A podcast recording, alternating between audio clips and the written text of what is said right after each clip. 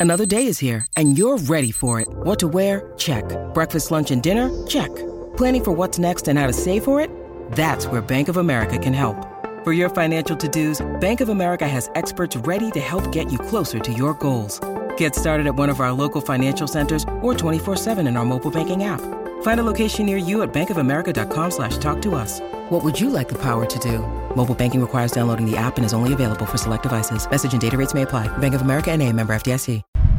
What's up, everybody? Welcome back into the horseshoe. Tim, we kind of snuck our way back in here. Yeah. Uh, of course, that's Tim May. I'm Spencer Holbrook. Welcome. Actually, you know, we walked bol- boldly through the gate, is what we did. we did, yeah. Uh, that's obviously Tim May. I'm obviously Spencer Holbrook. This is obviously the Monday after uh, new weekly segment here at Lettermen Row. Feels Uh, like it for me, man. With this cold, it's really knocking me down. Well, that's okay. We're going to power through, Tim. We appreciate your effort, uh, as do all the people. They appreciate you bringing the insight, despite a little bit of a uh, feeling under the weather. Yeah. It's a chilly day, Tim. Kind of feels like fall now. Dude, it does, Uh, doesn't it? I mean, this is my favorite time of year. It's why when I moved up from Texas, I stayed in Ohio. My parents moved back. God, I just I like the change of seasons, but I love football season weather in Ohio. I think it's almost perfect. Well, it's a little bit of a false fall, Tim. I will tell you that. We're going to get Always 65 have Indian degrees, summer. 65 degrees, 70 degrees, and then we're going back up to 80. I think even Saturday it's going to be pretty warm for Ohio State Toledo at 7 o'clock on Big Ten Network. Uh, wish it kind of we we kind of wish that it wasn't a night game, but anytime you get to the Buckeyes under the lights, we won't complain. Um, Yeah, wait minute, let me ask you a question. Why do people have such a problem with Ohio State Toledo being at night, but not Ohio State Notre Dame? well, I mean, I mean, I mean, it, to me, six one half dozen of the other. I mean, you understand what I'm saying? I prefer day games because by four, five o'clock we're done and we're home watching football again, right? Yeah. Uh, but uh, yeah, the the problem for guys like me and you is we're working all day on a night game, and then you stay here till midnight finishing things off and stuff. But I think, I mean, who? I mean, I used to go to night games, Alabama games at night, you know, in September, et cetera. When I was growing up, I had no problem with that. So if it's hot, I'd much rather, if I was a player, play at night than uh, middle of the afternoon on Saturday when it's 86. Well, this is a show where we can kind of talk about you know whatever we want. So let's let's dive into that a little bit.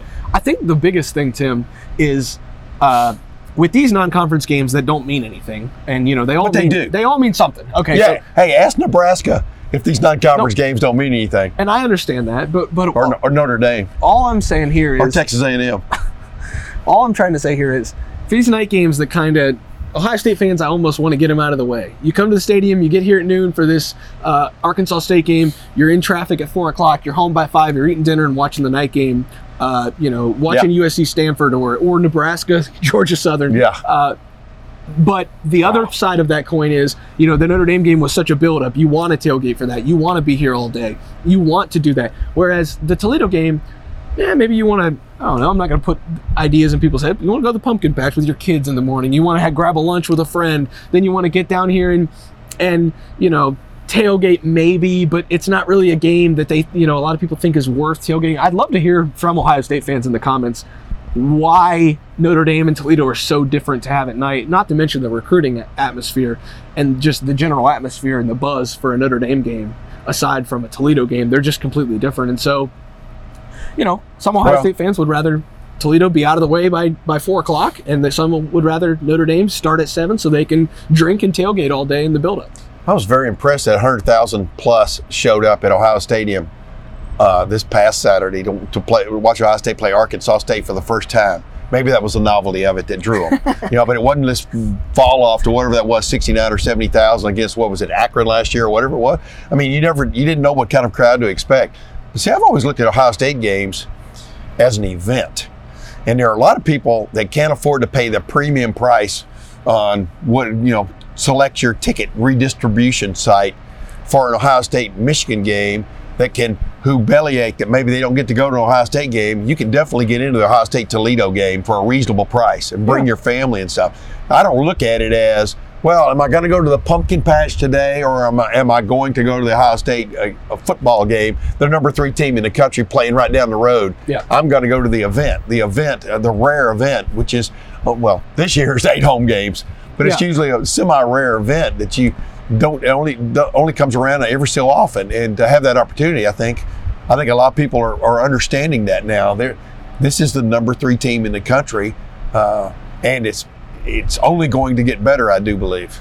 And there's also, you know, a little bit of the the idea of seeing a CJ Stroud in person, seeing That's what i I'm talking about. Jaxon Smith-Njigba if he plays Cirque du Soleil. in person, seeing this defense work in person. Uh, it is a different a different feel. Uh, I sat at home for all the 2020 games just because of COVID and watched, and it, it's just a little bit different. So, you know, Can you imagine the view though of somebody sitting right here? We're on about the uh, 25 yard line of the south end as we do this in the uh, west deck, west stands.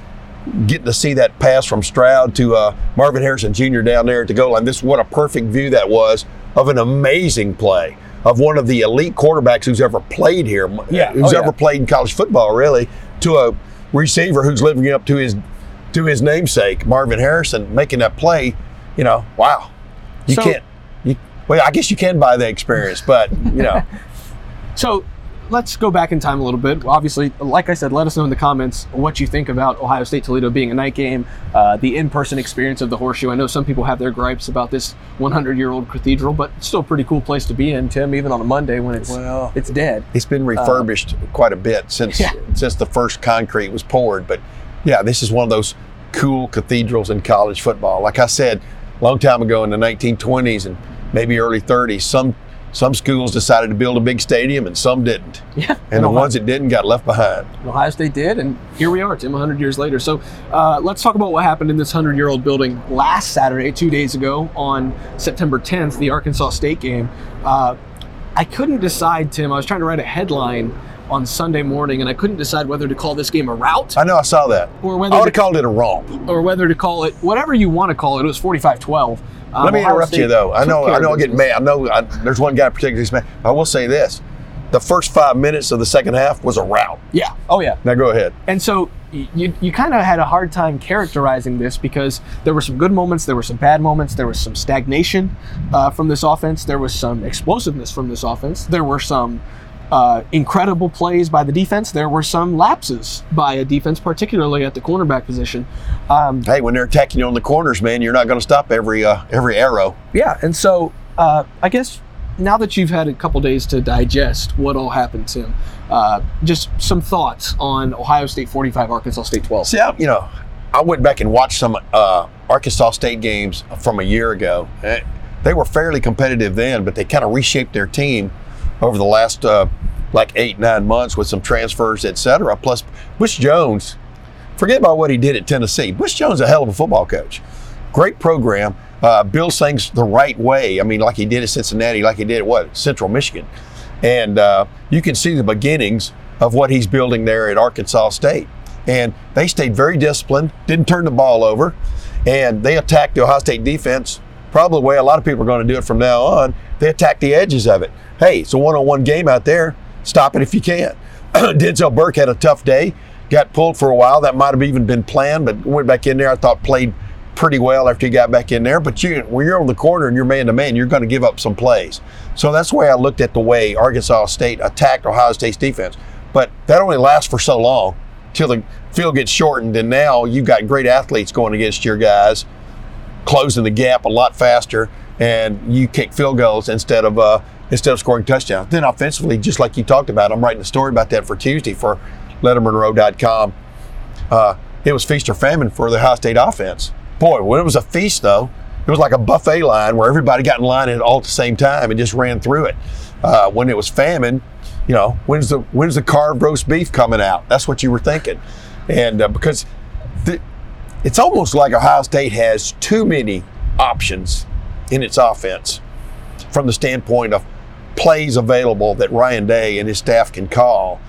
And sometimes when you're hitting the nail right on the head of the nail, just keep hitting that nail the same way. Dude, they could not match up with Marvin Harrison Jr. They did not match up very well at all with Emeka Egbuka. I mean, and then you get them sort of just with a step on somebody, and the way CJ Stroud can thread the needle like few others in college football this year from a quarterback standpoint. And then running wise, sometimes Ohio State made it look extremely easy when they just said, "To hell with it, we're going, we're coming at you." Yeah. As opposed to other plays when they didn't look so great. It's it's always going to be hit or miss a little bit with this kind of offense, but it was more hit or miss, I think, than it should have been. So let's go back to the defense first because you you touched on both defense and offense. So I'm going to talk a little bit about the defense, then transition back to that offense because you know something just popped in my head, and when you're recording, you just you got to get that out there. Yeah, you're Uh, gonna cover that cough I just had though. You're gonna cut that Yeah. out, right? Yep. Sweet. Okay, so defensively, um, Arkansas State had a good game plan against Ohio State. Uh, get the ball out of James Blackman's hands Yes. before JT Tuimoloau and company got to him. Yes. and every time they tried to drop back and and do a four or five step drop and get the ball out, it was a sack or it was a, a hurry or it was an incompletion because he had guys, you know, breathing face. down his neck in his face. Um, so hitches will work when you're 80 yards from the end zone on this Ohio State defense because the corners are on an island. You can complete a few hitches, and then it's a missed tackle here, a missed tackle there, and you're down the field. When the field gets shortened, though, that's when this Ohio State defense which we saw a lot. Almost there were years in the Tressel era where it was a you know you called Ohio State bend don't break. You you remember all of those? You know Well, they- yeah, I've seen that. Yeah, Oh, yeah. Earle Bruce era, uh, whatever, right on down the line. and I think you're going to see that from Jim Knowles here as def- as offenses try to attack those edges. Is it's easy to complete a hitch from plus from out from 80 yards out. It's a lot harder when it gets down in the red zone to find lanes to run or to throw into this Ohio State I, defense. I like how you're rewording what I just said. Yeah, But yeah. you're exactly right. And so, you know, it it's going to be interesting to watch teams try to attack them because you, I don't think there's a team in the country, um, short of maybe, you know, the top four or five, but even you know Alabama's offensive line looks shaky, Clemson's offensive line shaky. Wow. You know, there are a few teams that are going to be able to block this front four that Ohio State throws at you. Consistently, maybe. Yes. And so you're going to have to get the ball out quickly. And so you might get down the field, no matter who the opponent is. They might get down the field, but in that red zone, this defense sure knows how to Yeah. how to stiffen up to him. And then I'm not meaning to hijack the show, but let's go back to the offense here. It almost seemed to me, Tim, like Ryan Day, Kevin Wilson, and I'm trying really hard to give the opponents more credit this season because I've always been like, well, Ohio State's just going to dominate, and, and you've noticed that I do that. But Yeah, I, have noticed that. so I'm, I'm just giving you information this on what is one of the was. best teams in the country, though, and so it's it's Yeah. hard not to do that at points. But Yes. it seemed like Ryan Day, Kevin Wilson, this offensive staff were okay. Let's let's try to keep this run game a little vanilla. Let's try to keep this throwing game, you know, not show too much. And then when after a three and out, a couple three and outs, they'd say, okay, we need points. Uh, let's just go. And then they would But throw. that, that looks like, like I asked Marvin Harrison Jr. after the game, why don't you run that like his takeoff right here, right up this, right up this seam right here, uh, touchdown that C.J. Stroud hit him right in stride on, you know, the takeoff route. Mm-hmm. Why don't you run that once every three plays? Whatever. He goes, well, you know, basically it's not that simple, you Yeah. know. And I'm just going, well, boy, it sure looks that way sometimes. I mean, Yeah.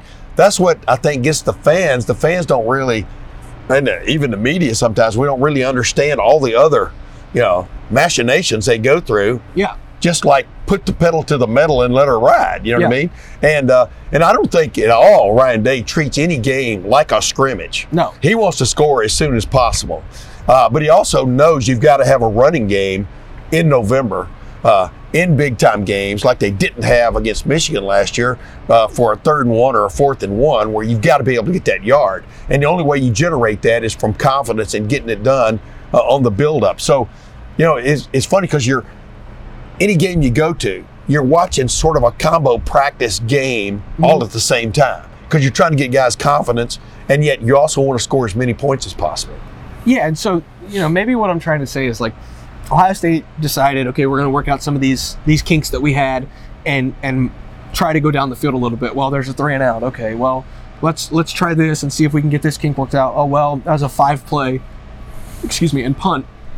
Okay, now we need points. Um, Marvin, go and it, you know throw a go route and and it's open. And then you know the next possession, uh, instead of having the, the ground game where you're just trying to control the line of scrimmage, you actually do what they did against Notre Dame and pull those two offensive linemen, get up into the hole, and TreVeyon Henderson's gone for for you know a 40 yard gain. Yeah. it was it was one of those things where it just seemed like they obviously didn't open the playbook as much as they did against Notre Dame, but when they needed to open that playbook, they were more than willing to go in there and say, okay, let's pull the guard, pull the tackle, get out on the edge, TreVeyon Henderson touchdown. Let's Yeah. let's run the dig route to Emeka. Uh, he catches it, or to Marvin, he catches it and runs the rest of the way for a touchdown. Let's sneak Emeka into the middle when two guys cover Cade Stover and get him over the middle for a touchdown because we know that that's going to work, even if we didn't particularly want to do it in this game. It just seemed like there were elements to this offense where they weren't calling a lot of creative plays, and then all of a sudden it was like, okay, we need to be creative here. Let's get a touchdown. Yeah, but you know, uh, I thought Arkansas State had some pretty good athletes in their secondary, for example. For sure. And the uh, one touchdown pass that C.J. Stroud threw, threw to Marvin Harrison Jr. basically ran a deep dig route. Didn't really you know, a, a classic dig route. As you go up, you turn like you're running a post, and then you come on across, uh, straight across. He ran more of just a you know basically a cross. Uh, but the way he sold it, the way he bent his body, and then came across, but the window there that he hit because Cade Stover was releasing up the seam there just to kind of get the safety's attention. Uh, it's just, a, I'm trying to use some word other than marvelous, you know, for Yeah. marvelous Marvin. But it was just a marvelous execution by both the quarterback and the receiver, and the receiver catches it dead in stride and just runs right to the corner for a touchdown. Uh, you, like you said, that it's kind of like you go to a circus and you got the high wire act doing their thing and then they bring in the clowns and some people like clowns and some people don't. And then they bring out they bring the tightrope walk, walker in he's doing flips on the tightrope and then they bring in the elephants and wow there's the elephants but you know get that tightrope walker. It's that's kind of what it's like watching ohio state football's offense you know and uh, I, I, i've been more keen though watching the defense uh, this year because you're seeing things. Yeah they gave up several drives, and we already touched on why because you know they got hit on the edges and, and gave up a few plays, and boom, the ball goes down the field. But this defense, man, you just see a little nuances every week. Well, every week, two weeks, they're a little bit different. I think they're feeling much more at home, confident with that front seven or front 6 depending on how you want to define it, uh, the way they're doing things, especially with Jack Sawyer involved. Uh, but now, like you said, I want you to get to the guys that you think, because you wrote a story about that at lettermenrow.com, the five guys you think took steps in this game that could bode well for them the next several weeks. Well, since you talked about defense, we'll stay. We'll, we'll start on defense, and I'm actually going to start on special teams. Uh, I have been immensely impressed with Paulie Gaoteote. He is a guy who probably did not expect this to be his role as a senior at Yeah. Ohio State when he transferred here. Former, um, I think, second or third team All Pac-12 guy at linebacker for USC, Yeah. and transferred here to shore up a linebacker room that needed help. Didn't have a, a really a, a contributing role last year. Yeah. And now I mean, that a sudden- Oregon game is one all those linebackers would like to throw away or have back, but go ahead. And then to come in this year and know that Steele Chambers and Tommy Eichenberg are the leading two linebackers, they bring in another transfer linebacker in Chip Trayanum, who seems to be making progress here on the field as he Yes. gets his feet wet. I think he's going to have a bigger role moving forward. Paulie Gaoteote, though, has been a special teams ace for Ohio State. He's in on almost every kickoff tackle. He's down the field quicker than anybody because he has that quickness from a, a speedy linebacker spot, and he's a sure tackler. Yeah. And so, I guess what I'm saying here is not every transfer you take is going to be a home run, you know, Justin Fields, Jonah Jackson, Trey Sermon transfer. But this team kind of not needs, but really benefits from having a guy like Gaoteote out there because he had a tackle inside the 15 against Notre Dame on a kickoff. He had a tackle at the 16 against Arkansas State. He's the two-time now Special Teams Player of the Week for Ohio State, splitting that with Xavier Johnson last week and getting it outright this week. He's been good for the Buckeyes. And Who's I- your next guy? the next guy is absolutely Caden Curry, and I know you're excited to talk about him, so let's get into it too. Well, yeah, I mean, that, I was talking about it on the radio this morning with you know our buddies Brandon Beam and Bobby Carpenter. Uh, just, just watching him getting ready on the before the play starts It's just this guy has something ticking in his head that uh, maybe it's a time bomb. I don't know what's going on in his head, but he just wants so much to be in on the action, and then to watch him turn that into what four tackles or whatever it was on Saturday in that mop up role. Uh, I think people just got a taste of what he's all about, but he is always in pursuit of the football or the person with the football. And that's what stands out to me about him and where it's going to take him. He looks like a he looks like a, a four fifths version of one of the Bosa brothers to a certain extent. And then throw Chase Young into that equation too. Just I'm not saying he's like those guys. Yeah, he'll, no. he'll be his own guy, but just his quick step, his his eagerness to be in on the action. Basically, I call him one of those last frame guys. There's a bunch of last frame guys on his defense. He wants to be on that last frame of the video yeah. of a play where he is at the football, you know, when the play is over, no matter where the football is. You can't I don't think you can even coach that. I mean, and they've got several guys that, that fit that bill, but watch out for Caden Curry as this season develops, and especially maybe this week uh, against Toledo. So there's an obvious drop off, Tim, from JT Tuimoloau and Jack Sawyer and Zach Harrison to the next crop on that defensive line when you talk about Javontae Jean-Baptiste and Tyler Friday at defensive end, who are great players in their own right. Yeah. But the the talent gap, you can see it when those guys are on the field. It's just that's part of football. Yeah. I don't see necessarily, and I know it was against the twos, so I'm going to pump the brakes a Right, little on right. Caden Curry. But I don't really see a huge drop off between that second team defensive end grouping and Caden Curry. I don't either. And so as Larry Johnson goes through this and as Jim Knowles goes through this, you almost wonder if they're starting to see the same things in practice and in games. And maybe Caden Curry starts to get a little bit of that run with the second team defensive Jim line. Knowles lives. I mean, he you know he'll probably disagree. I don't care. Uh, Jim Knowles lives by the credo: How can we just mess with the offense's mind?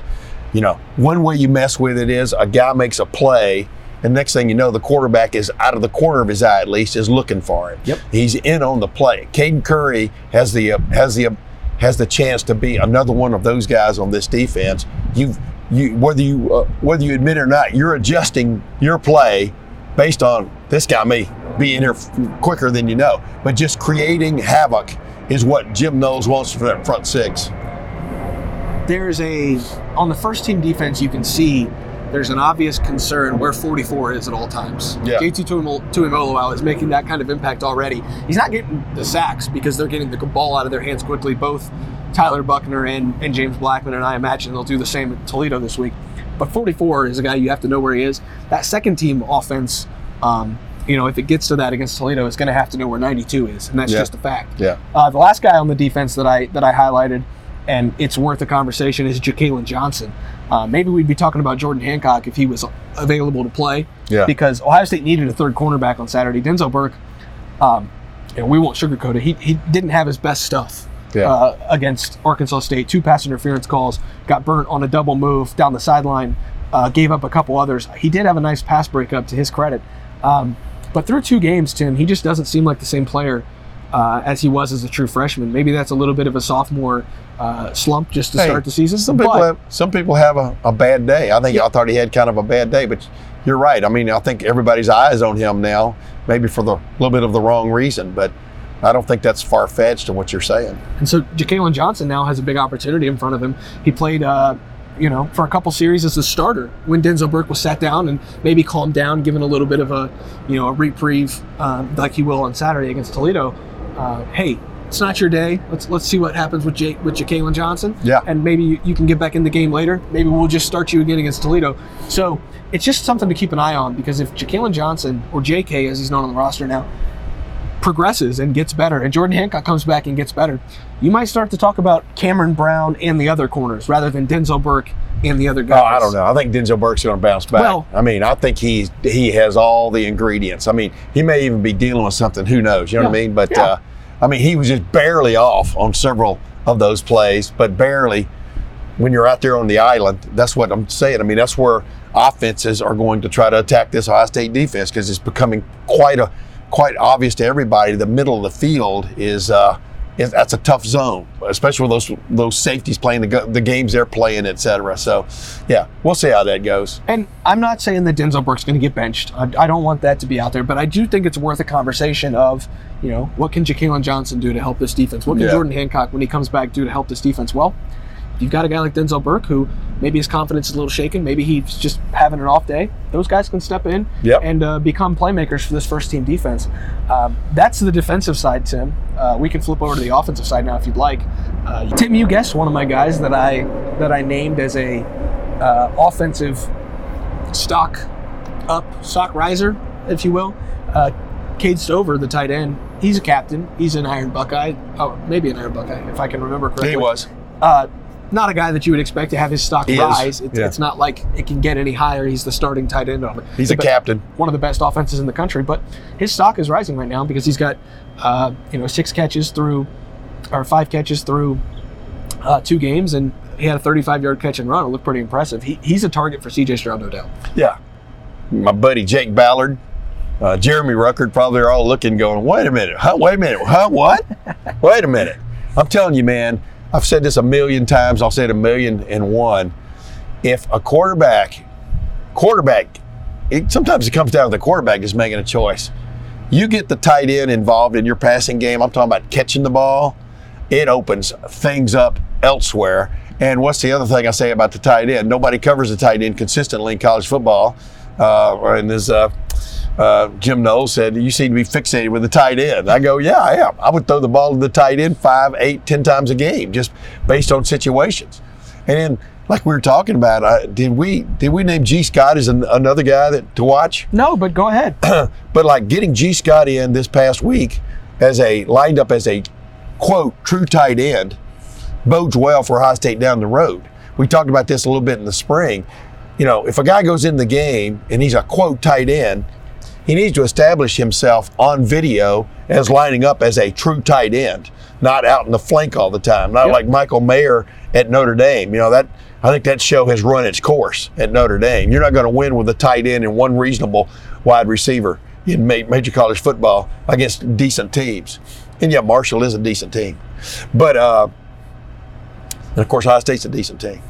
And- but my point is, if they can get Gee Scott established on the opponent's video as a real tight end, and then you start doing things with him, because we all know he's a beefed up wide receiver. He, he sees himself as like like that tweener guy that will have a role in the NFL if, a team tag, takes him, if he proves himself on this level.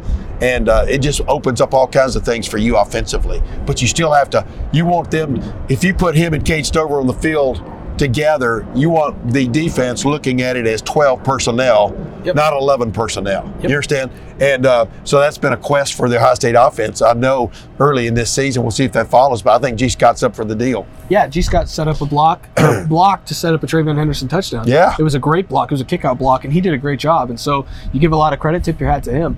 Uh, back to Cade Stover a little bit, just if I if I can, Tim. He caught a tight end wheel route um, for 35 yards, like I said earlier in this video. And then a couple possessions later, maybe even a full quarter later, he ran another uh, wheel route, and two guys followed him. And guess who was wide open in the middle of the field? The best playmaker right now for this offense, Emeka Egbuka. Yeah, they also blitzed the safety on that play. Yeah, That always helped. But the way he ran that little delayed takeoff right up the seam, that was just marvelous to watch. Well- I keep using that word.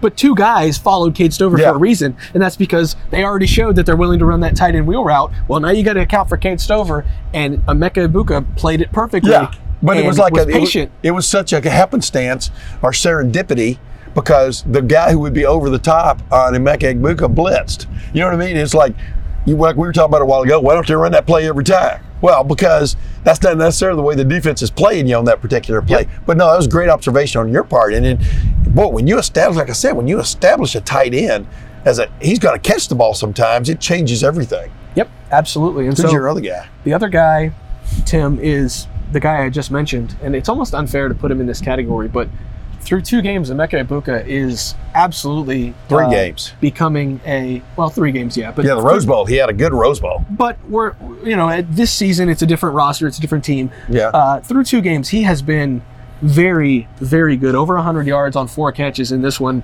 uh, against arkansas state out here on saturday because of that long catch and run uh, 27 yards on a on a handoff i think that was actually a tip a tap pass maybe Yeah. i'm wrong it might have been a handoff That'd have been a jet, whatever. 27 yards there uh, so he had al- almost 150 yards of total offense Yeah. just to himself nine catches for 90 yards and a touchdown against Notre Dame. This guy is a is becoming a bona fide playmaker in this offense. Um, and in my opinion, Tim, you can get into it just in a second.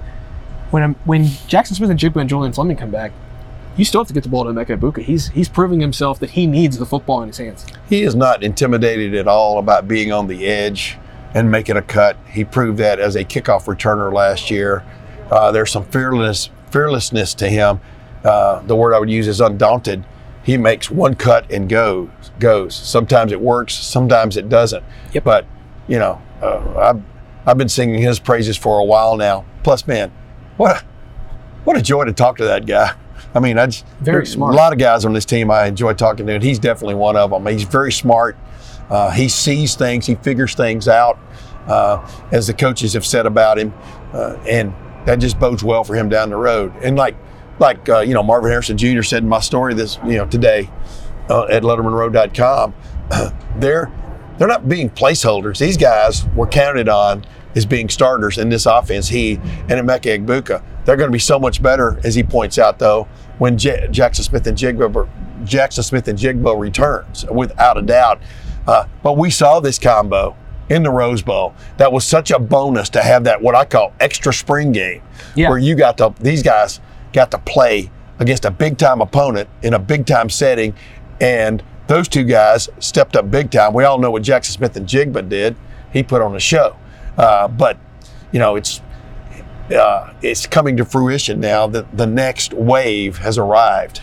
And I think it's important, Tim, for this offense to, without Jaxon Smith-Njigba, the last two weeks basically, to establish a Emeka Egbuka because now you can't really, and defenses can do whatever they want. But I would advise not double teaming Jaxon Smith-Njigba when he comes back because Ryan Day will just take it with Emeka Egbuka and be okay with it, or take it with Marvin Harrison Jr.